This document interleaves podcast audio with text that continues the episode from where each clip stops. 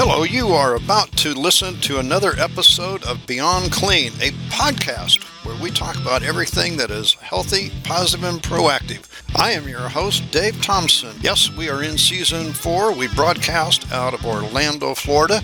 This is where the cleaning industry talks about everything that is healthy, positive, and proactive. We would love to have you on the show, so reach out to me, D. Thompson at academyofcleaning.com or at 888 999 6059. Be sure to listen to our live streaming that we will be doing this year on Podbean. Now, for today's show, let's get started.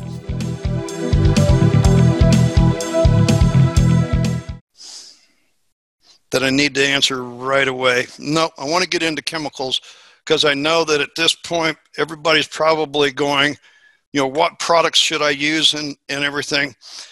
Um, if you're expecting me to tell you what product to use, sorry, I'm not going to do that. Not any more than I'm telling you any particular item or way to do something. There are so many differentiating things in this that it's it, it, it really all depends. And as we do this this afternoon in our last hour and a half, is the fact that we have people in this class from all over the United States, from all kinds of different situations. And if you're a building service contractor, you may be in multiple different situations in one night. So there's no real way to tell you this is the thing. Today, this class is about information, about knowledge, so that you can make better choices when you're put to that that, that point. Before you go and buy these products, you need to know what you're looking at and why or why not to use them. I'm not going to cover every chemical uh, that is possible to be used. You and I don't have enough time on that. And as you heard Dave Ryman say, he went to one class where they discussed one topic for two hours. Um, I felt that this seven hour class was about as far as we all could extend ourselves on a Saturday. There are so many more things. We have 40 courses here, and at some point, some of this information laps from one into the other. If you come to a restroom class with me, we do a restroom class which is four hours. And people go, How can you talk about cleaning a restroom for four hours? Uh, granted, if you really get into something, you can do that. Chemicals. I hope everybody made the switch with me while I've switched everything. Uh, chemicals, alcohol. You hear a lot about it right now. A lot of uh, people saying um, we should be using all of this alcohol. The one thing you don't hear them saying is to use alcohol on hard surfaces. And it, it, for reasons that it states here, it can corrode metal, it can, it can stain surfaces, it does work very rapidly, doesn't leave much residue because it flashes off. It is very effective as a disinfectant. All good things, except for the staining and the corroding of metal. Some of the other things it doesn't do, it doesn't kill the spores. So, whenever you're really into these critical uh, issues, we have to be concerned about the spores from these uh, uh, issues. It is very limited in its uh, power to disinfect if there's any type of dirt. And this is why I find it so interesting that we have the belief that I can use an instant hand sanitizer on my hands and I don't need to clean them. Because if you know anything about alcohol, it's like many of our disinfectants that if it gets in too much organic load, it then can't do the job that it's designed to do. It does require two to 10 minutes of contact time to kill the microbes, especially on those soil laden areas. Alcohol is flammable, it irritates the skin. I can't consider it a healthy product. And so, back to what Daryl said, you won't see green, uh, a green certification on alcohol based product. Now, that doesn't mean there are some that are safer than others. Let's get into sodium hypochlorite. You find this at your local store. It's easy, it's cheap. Um, it is effective against you know many of the issues, several organisms, mold and mildew, you know, and, and odors. it does degrade back to basically table salt and water, given enough time. And sometimes that's very minimal amount of time. Here again, soils or organic matter inactivate it, especially when it comes into contact with human body fluids. So it's interesting how people want to just mix up some bleach and water. I'm not going to get into all of the things about the goods and the bads and the uglies. Uh, if you want to, we can get more in depth with that. Give me a direct uh, call or an email. I'll be glad to discuss all of these in depth with you if you want. The thing here with most of the sodium hypochlorite in the little uh, white bottle that people buy at the at the dollar store or the supermarket is that they believe that they can mix it any way they want to.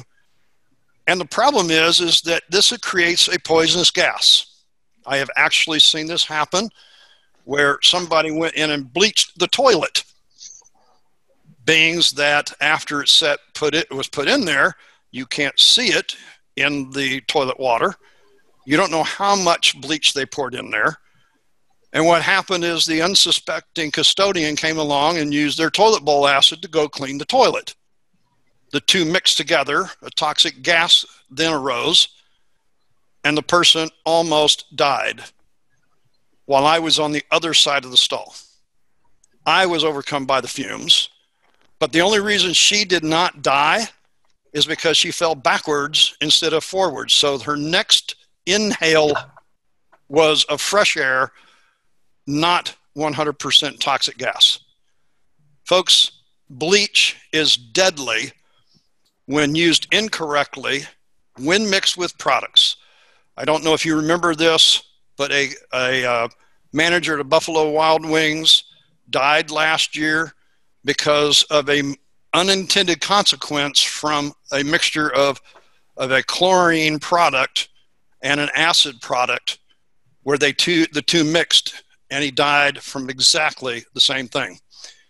The other thing is is that bleaches, uh, sodium hypochlorite products are very corrosive to rubber, to our gloves, to most metals that are on in surfaces that we're cleaning.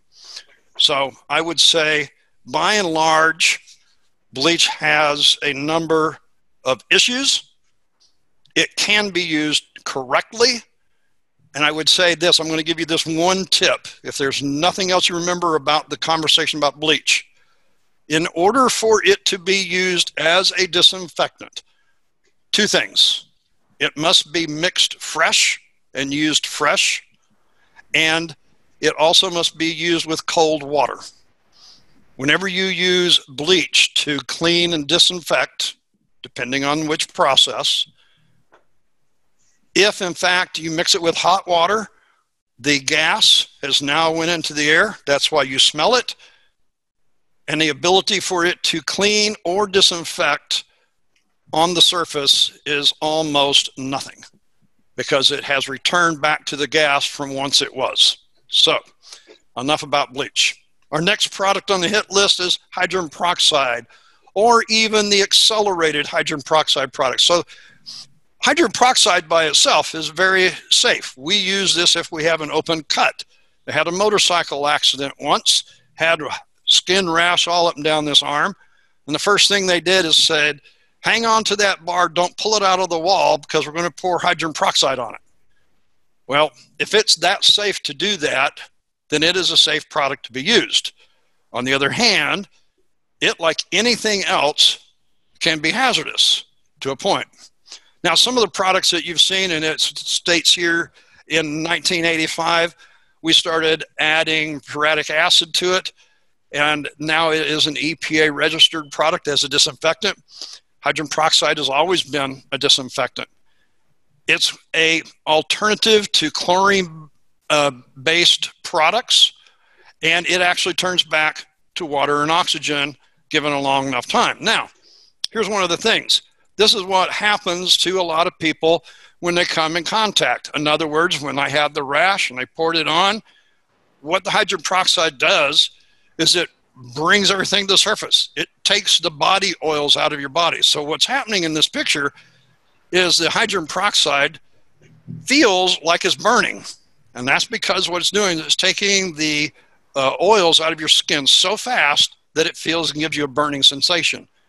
All I will tell you is if you experience any of this when you're using a hydrogen peroxide based disinfectant, to simply have some hand lotion, put it on, rub it in, and in less than two minutes, you'll feel nothing and you'll see nothing at all because you put moisture back into your skin.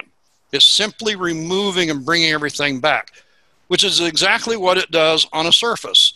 So, because it's low pH, it is also considered a healthy product. Now, as we said, it's not going to have a green label, but it is a better product to use than some. Now, phenolics. You might have heard Daryl mention phenolics. Corrosive products.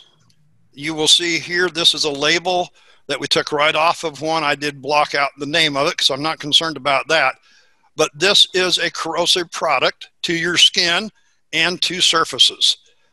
Why do we use them? Because they are effective against broad spectrum um, um, microbes, and they may be on your list if you're using them, to uh, on bloodborne pathogen cleanup. Now, that's also for disinfecting a pre-cleaned situation. Now, the only other problem I can tell you is, as you can see and you can read in your in your paper, is that these products also are going to cause some discolorization of skin. Um, it will depigment your skin and change it from one color to the other. I'm not, everybody says, what is it going to do? I, you never know. You could use it for a long time and it not, and then all of a sudden it does. Um, they're not all completely created equal, and then there's synthetics and naturals and stuff like that. I don't want to get into all of those variances.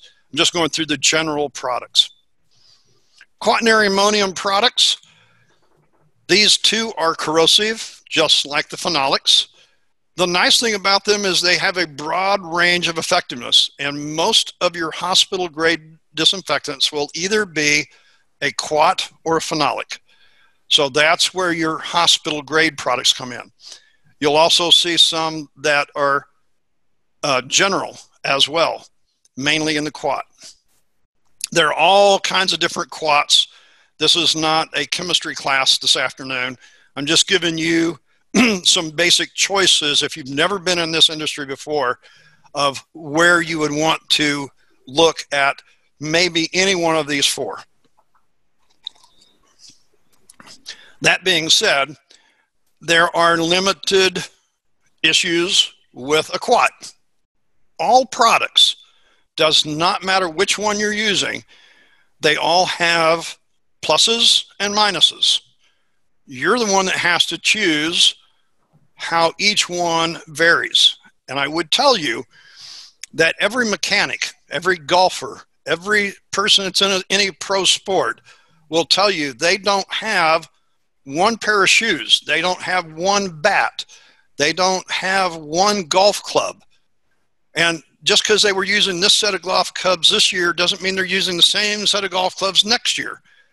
This is changing. These are tools in your tool belt to go and do a professional job. As a professional, you should be experiencing, testing, and proving which one of these that is right for you in the circumstance that you're dealing with. Now, some things to remember when you're dealing with quats. Now, active ingredients in the quat can be absorbed and attached to the fabric of the item that you're using. So, one of the things that we just talked about a minute ago was if I'm going to put my disinfectant onto the wiper and then wipe my wall, here's the thing if that material has absorbed that cloth for around five minutes, it may drop the amount of the product, what we call the ppm, where it can't actually disinfect the surface because it has what we do say it's quat binded to the delivery device. Daryl will talk to you whenever you ask these questions of him, and he calls this off label. because that is not the way that the product is used during the testing to evaluate its ability to kill the pathogens. So, people say, What's the best way? As you saw me do in front of you, I poured a good amount of the disinfectant on the surface. It is a washable surface. There are many different application devices. I'm not telling you which one is the best or which one is not. But in order to achieve what I have purchased that disinfectant for, I have to make sure I have followed the directions. Now, how I apply the product is your choice. Everybody's going to do it differently. And I would say that probably even people that have multiple systems don't do it all the same time, all the same way. But pre cleaning is the big key that you've heard us talk about all day long. How much organic material do you remove before you use a product is definitely going to affect the kill time. Because if you look on page, I think this goes uh, page 47. One of the things that Daryl was starting to talk about and did talk about some is the dwell time the organic load, the water hardness he did not talk about, and the dilution rate. All four of these things, on top of everything else that we've talked about, is going to change the outcome or the results of your process. And the whole reason you're there, hopefully, is to provide a healthy and safe surface for people to come in contact with. So as you look at all of these things, which one of those is more important than the other? None. All of them are of equal importance. If you skip one step, if you do not know the hardness of your water and you use the product incorrectly, you don't dilute it correctly, everything falls apart. What is the cost of a human life? And now you're the one responsible if you are not mixing your chemicals correctly, everything is for naught as far as 100% meeting what that label says that you should be getting. So, my question to you as you go through this is if you're the first responder, what is it that you're trying to do? You're trying to actually accomplish something. This label is an enforcement is an enforceable document. It actually says it will do this, but you have to use it according to the dilution rate. You have to use it according to the dwell time. You have to make sure that your ppm is correct, that you do not have water, hard uh, hard water to a certain point. There are so many details. We could not cover them all today. I've been trying as best I can to give you as much information and I won't say a short time because it hasn't been a short time for you or I. However, everybody says, so what are some of the other things? So I want to quickly go over some of the other things, some of the options to chemical, what I call chemical killers. Steam vapor. It is a viable source. It is something that we can use. This is a steam vapor unit. What this unit does is actually creates a steam vapor. And if you look on page 49, it actually talks to you. I believe, I don't know if I put this in a, yes, I did. I'm sorry, I did put it up on the screen too. Tap water. It takes tap water and pushes it up to anywhere from 240 to 310 degrees. It produces a low pressure. It uses only about 4 to 6% water vapor. Now, this is not what people call steam cleaning the carpet you don't, this isn't the same thing.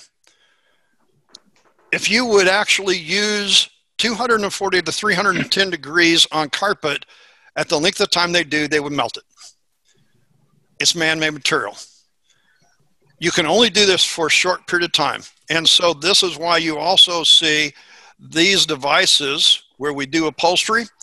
So, if you were talking about how to actually go through and take care of that upholstery. You don't want to saturate it, but you want to remove as many pathogens as possible. This is one of the viable options. Now, some people will say, oh, steam vapor is slow. Yes, it is for big cleaning. But usually, if I'm talking about doing a few chairs or doing some chairs, what's the other alternative? So, there's also the UV light units, and I heard somebody mention that earlier. I saw that uh, we, we mentioned that. So, here is the UV units. These units do kill viruses and bacteria, but not usually their spores.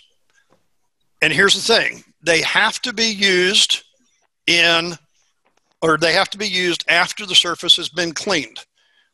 So if you're going to use one of these units in a room, it has to be cleaned, and the operator has to be fully clothed and has to be trained and skilled on using the unit.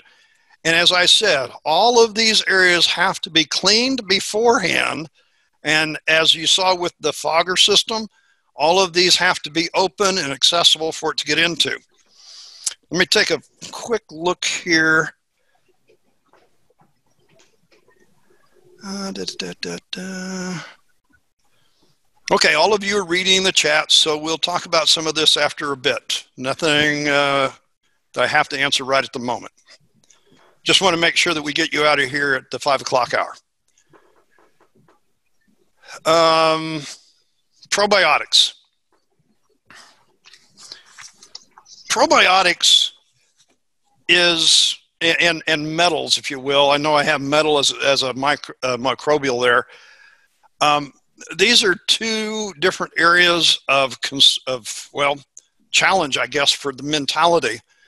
We've been using probiotics to work in our gut, as we said early this morning there are a range of probiotic cleaners, and you can't call them disinfectants because they don't disinfect. But what they do is they use good bacteria basically to override and consume the bad bacteria. You know, it's it's much like we continue to say today. You know, this we are in a war against an unseen enemy. We can't. You know, we're having trouble fighting. So, by using good bacteria and leaving it on the surface as a final thing, a final application, once that I have done my cleaning and disinfecting and processed that surface to my best ability, people ask, well, what could I leave behind? Well, probiotics, what they do is they leave behind a good flora of good bacteria that will work against whatever bad bacteria comes to that surface and keep the numbers low on a regular basis. Now, just like with anything else, if you never go back and clean and process that surface, the numbers are going to get screwed up. So there's not a stop, it's not a stop, there's not a finish line. You're always on this cycle of breaking that chain. What probiotics can do for you, or some metals, is they can help in that time between your um, cleaning and processing of that area or that surface. So, where could I use probiotics? Anywhere that you can use water. As a chronic asthmatic, most of my adult life, after my time in the floor care business, I have used probiotics on my pillows because when you sleep, you breathe differently. And what I had found is after using it for about six months that I was resting better because, well, quite honestly, we don't clean, we don't launder our pillows probably as often as we should. We also went to our upholstered couch and started using them there. Now, since then, I don't have an upholstered couch. I have a, a, a uh, piece of furniture that I can wipe clean much easier and better because of my respiratory issues. So, all of these things are tools that we can use in the fight against the infections. Are there any questions on chemicals before I move on to chapter 14. Are you going to hit on the photocatalytic just shortly? I can talk about it. I do not have it in the presentation. Okay. Photocatalytic. I have done multiple tests with several different manufacturers over my career.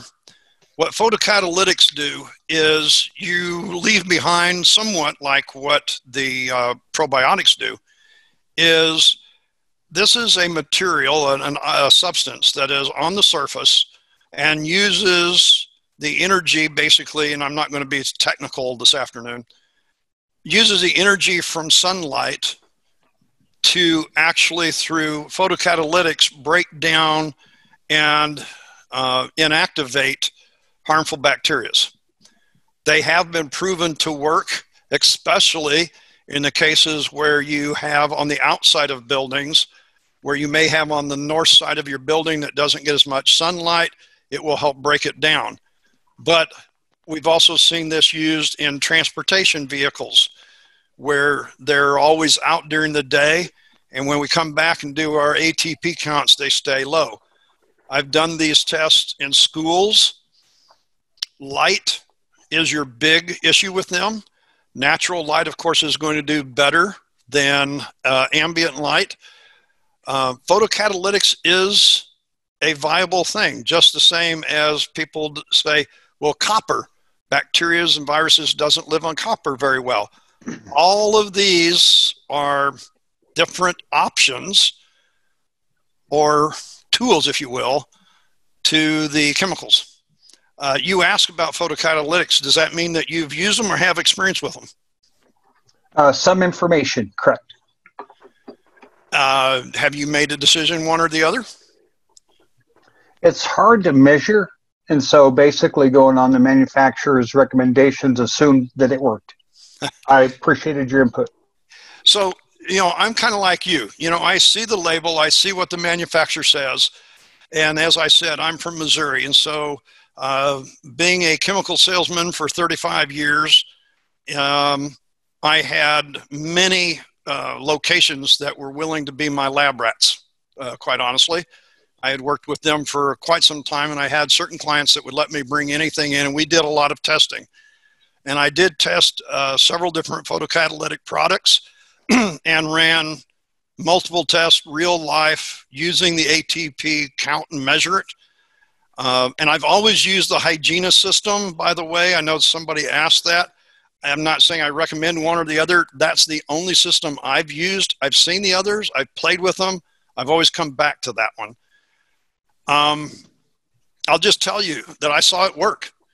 Good. But you know, I will tell you that the biggest thing with the photocatalytic that I found, as well as with the probiotics, is I'm I'm about using the least toxic product to me. Mm-hmm. Uh, as you heard what I said earlier this morning, I'm all about protecting that frontline worker at whatever cost I can. And so, what I found in using these, what I call barrier cleaning products or these barrier products, is that they reduced my need for toxic products at the onstart. And mm-hmm. so, what I found is that these products would reduce the number when I wasn't able to get there. And whenever I came back, my number had not grown so high that I couldn't use microfiber and in some cases water to return back to what I would have used a toxic product